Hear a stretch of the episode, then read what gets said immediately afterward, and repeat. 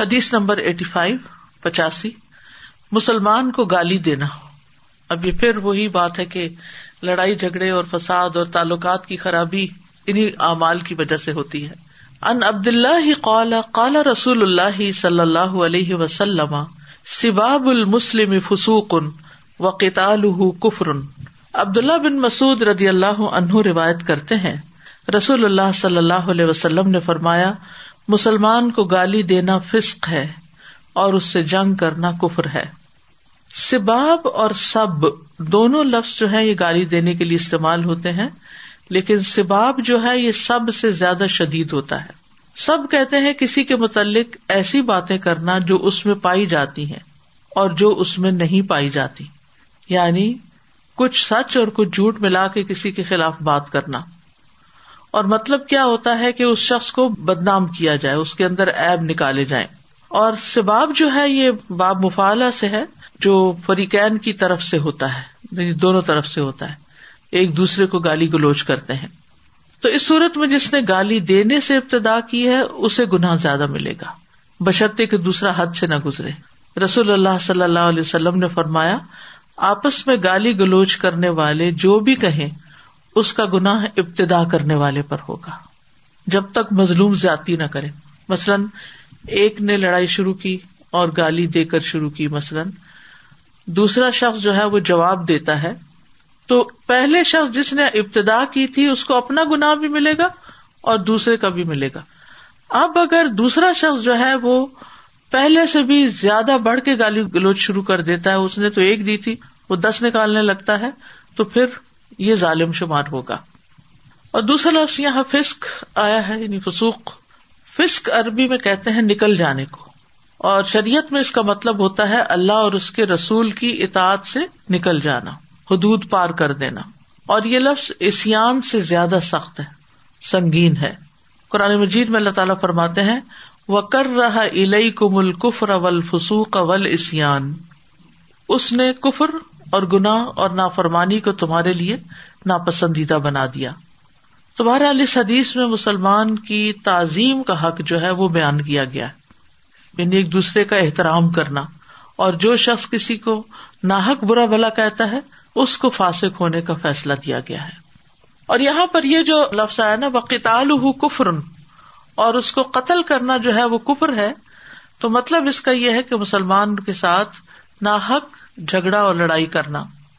اور کفر کا لفظ جو ہے یہ ناشکر پن کے لیے بھی استعمال ہوتا ہے احسان نہ ماننا کسی کا اور کفر کا مطلب جو ہے وہ احسان کی ناشکری کرنا ہے جیسے وہ حدیث میں آتا ہے نا یکفر نل اشیر عورتوں کے بارے میں کہ وہ اپنے شوہر کی ناشکری کرتی ہیں تو اس کا مطلب یہ ہے کہ کبھی ناشکری کا فیل جو ہے وہ اتنا منہوس ہوتا ہے کہ وہ انسان کو کفر تک لے جاتا ہے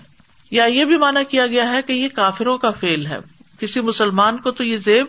دیتا ہی نہیں اور اصل میں تو یہاں کفر کا لفظ استعمال کر کے ایک بہت بڑی وعید اور ایک دھمکی دی گئی ہے کہ پھر تم اپنے ایمان کی بھی خیر مناؤ یعنی مبالغے کے طور پر کفر کا لفظ استعمال کیا گیا حافظ ابن حجر فت الباری میں کہتے ہیں کہ نبی صلی اللہ علیہ وسلم نے حقیقی کفر مراد نہیں لیا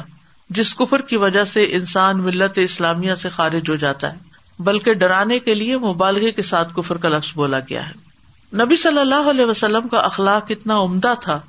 کہ آپ نے کبھی کسی کو گالی نہیں دی تھی آپ کی زبان سے کبھی ایسے لفظ نہیں نکلے تھے انس بن مالک کہتے ہیں کہ لم یقن نبی صلی اللہ علیہ وسلم سبابن ولا فحاشن ولا لعانن کہ نبی صلی اللہ علیہ وسلم نہ گالی گلوچ کرنے والے تھے نہ فہوش گوئی کرنے والے اور نہ ہی لانت کرنے والے تھے تو یہ الفاظ جو ہیں یہ نبی صلی اللہ علیہ وسلم کے بہترین اخلاق کے بالکل منافی ہیں پھر اسی طرح نبی صلی اللہ علیہ وسلم کی ایک حدیث سے یہ ہمیں پتہ چلتا ہے کہ گالی گلوچ کرنے والے شیطان کے بھائی ہیں یا شیتان ہیں ایاز بن ہمار سے مروی ہے وہ کہتے ہیں کہ رسول اللہ صلی اللہ علیہ وسلم نے فرمایا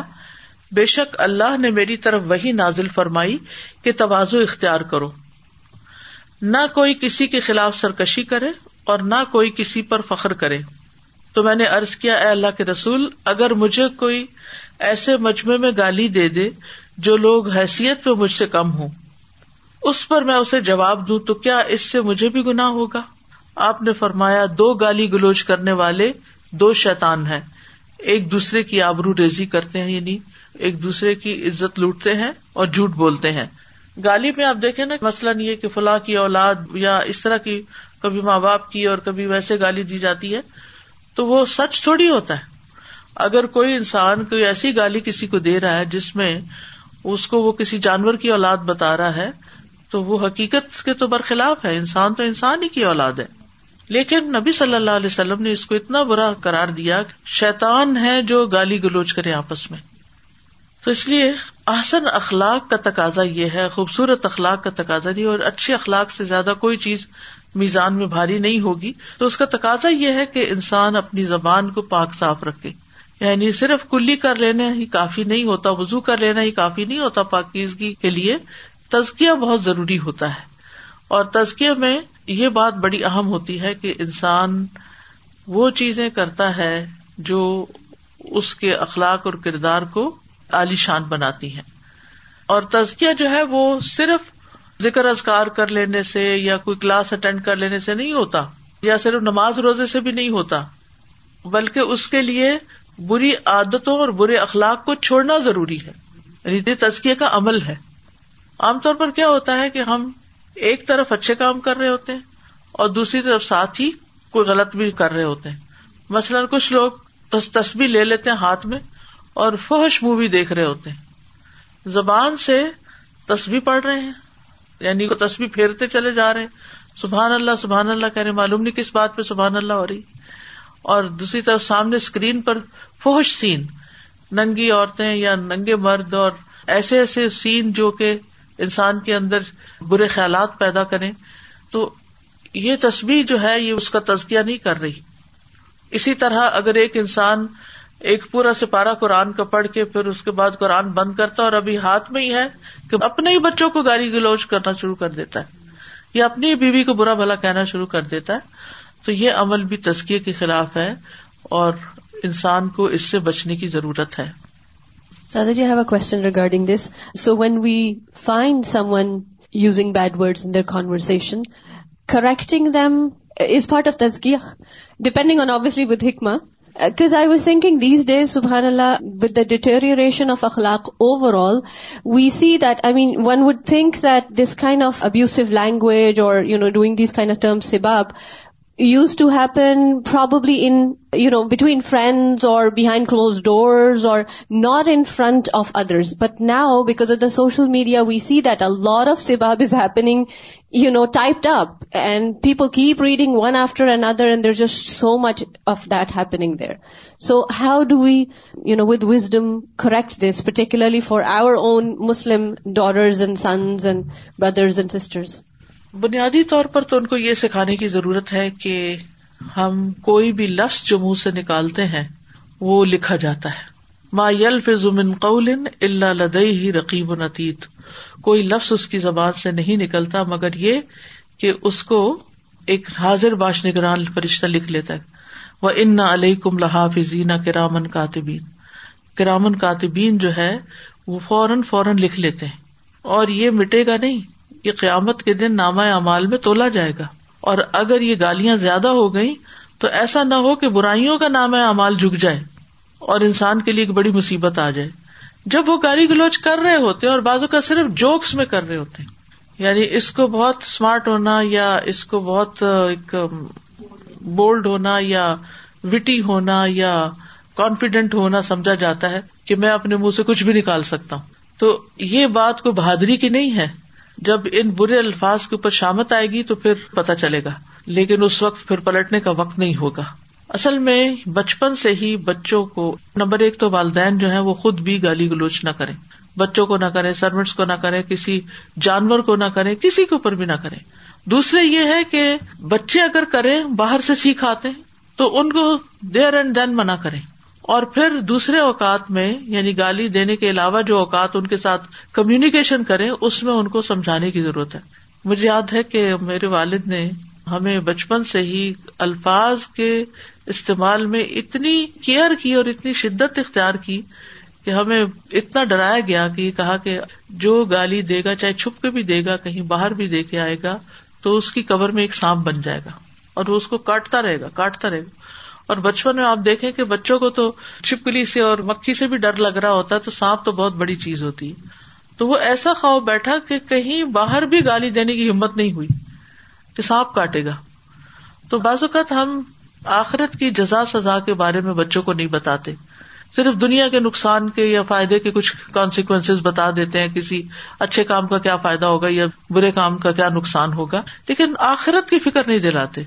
تو آخرت کی فکر ایسی ہے جیسے کسی بھی عمارت کی بنیاد ہو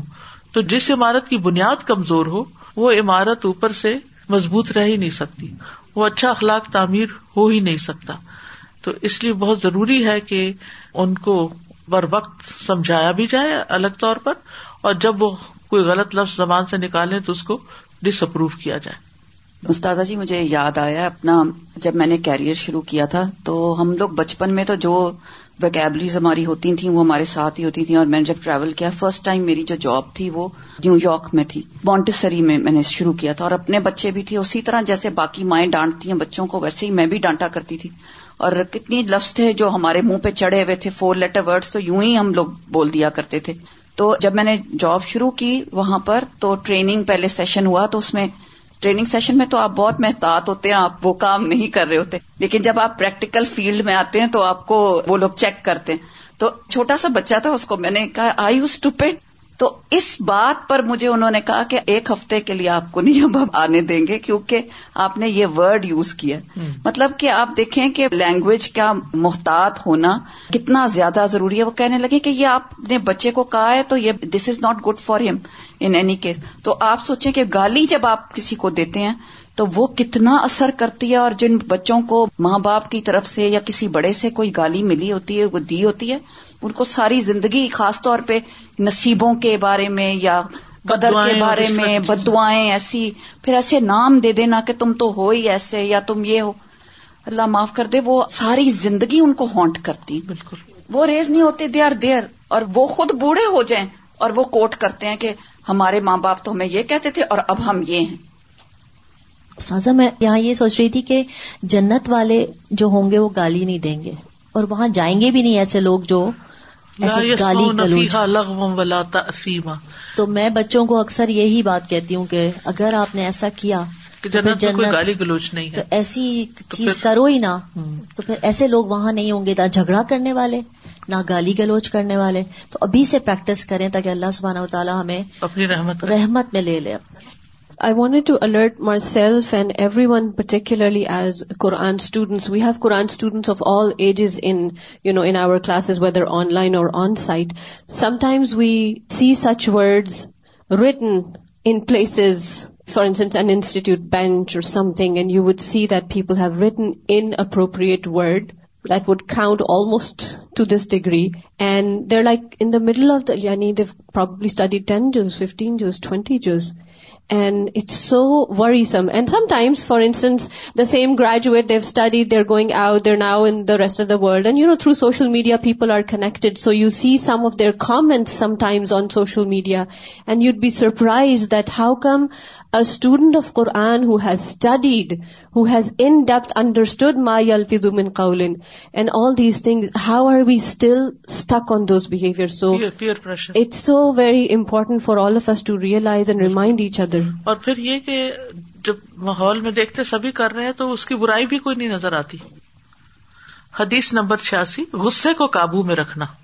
بہت دفعہ گالی گلوچ غصے کی وجہ سے شروع ہو جاتا ہے نا ان ابی ہریرہ رضی اللہ عنہ ان رسول اللہ صلی اللہ علیہ وسلم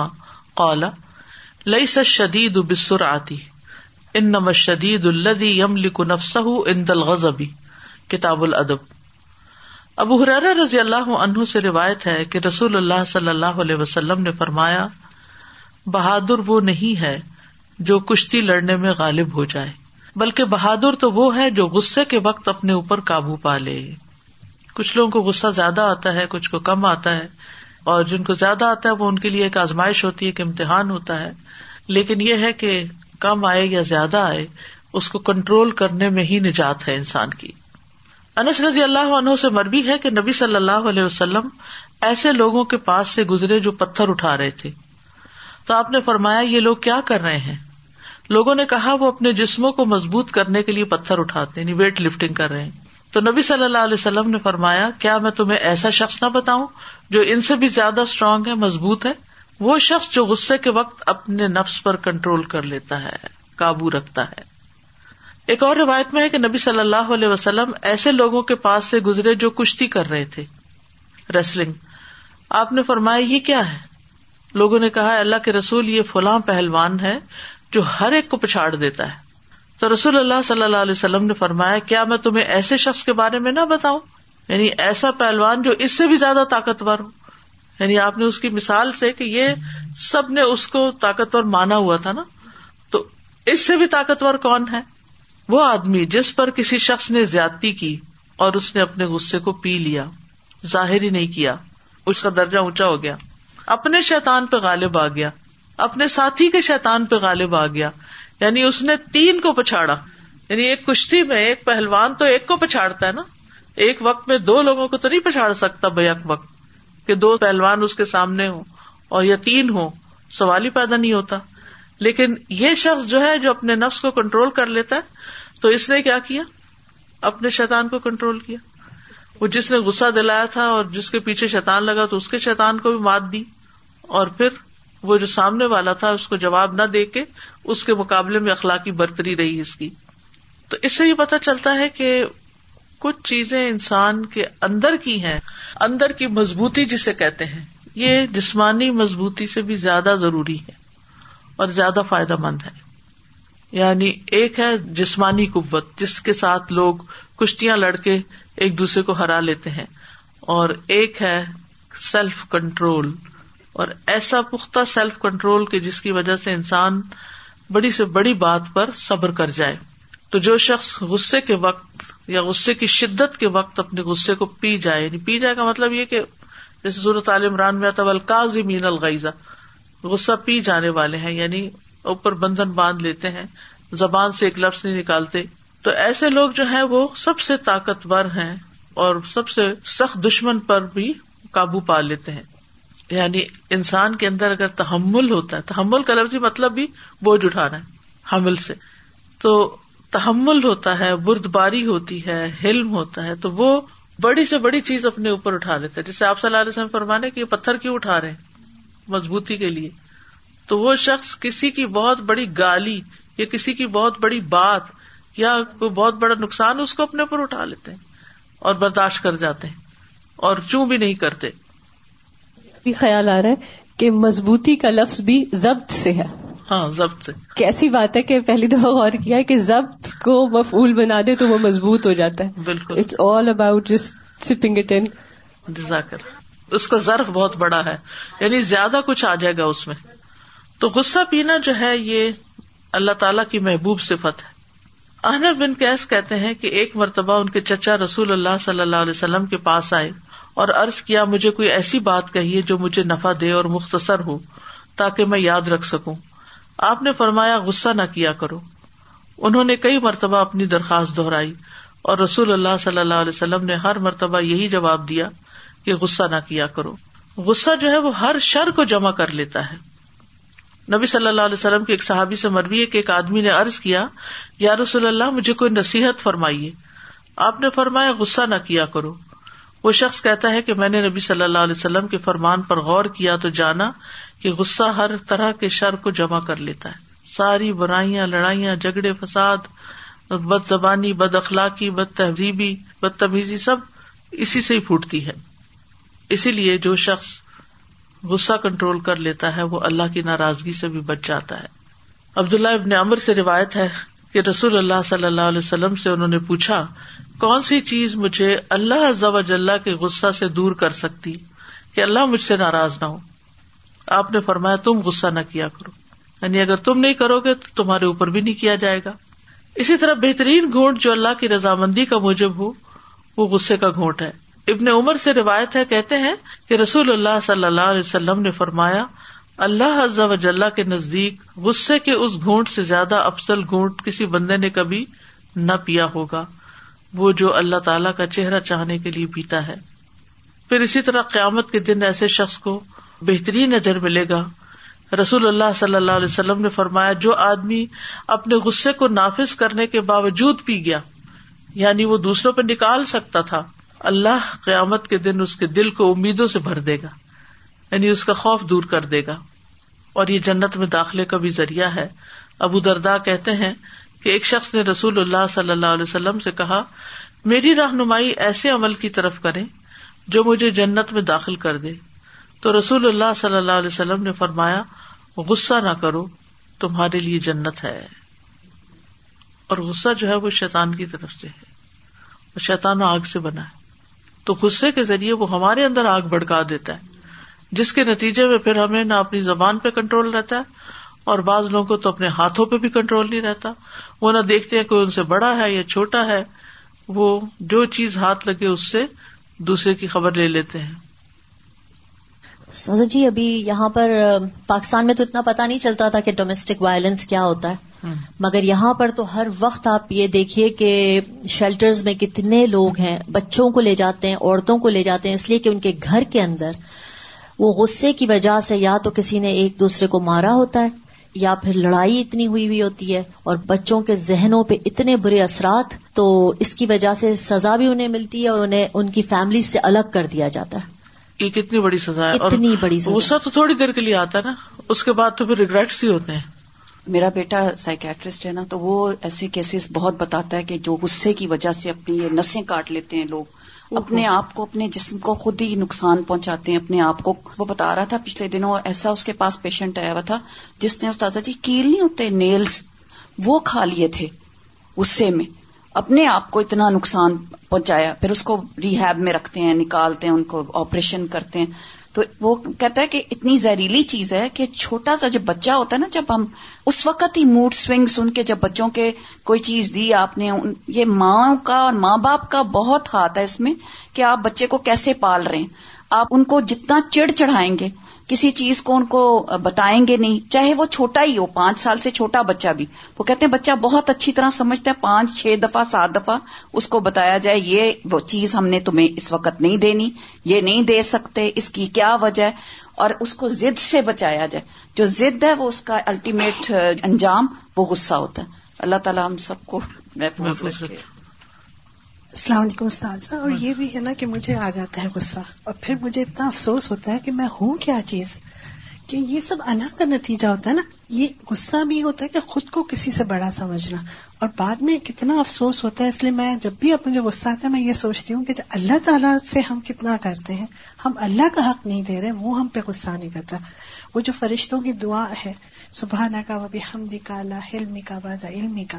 اور اللہ تعالیٰ باوجود جاننے کے ہمارے سے درگزر کرے باوجود طاقت کے ہم سے درگزر کر رہے ہیں تو ہم ہیں کیا چیز جب یہ چیز انسان کو ریئلائز ہو جاتی ہے نا پھر غصہ ایک طرف چلا جاتا ہے اور بات کی پشیمانی سے بچنے کے لیے بہتر ہے کہ پہلے ہی اس کو کنٹرول کر لیا جائے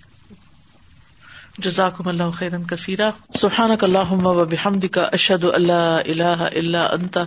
استخر کا اطوب السلام علیکم و رحمۃ اللہ وبرکاتہ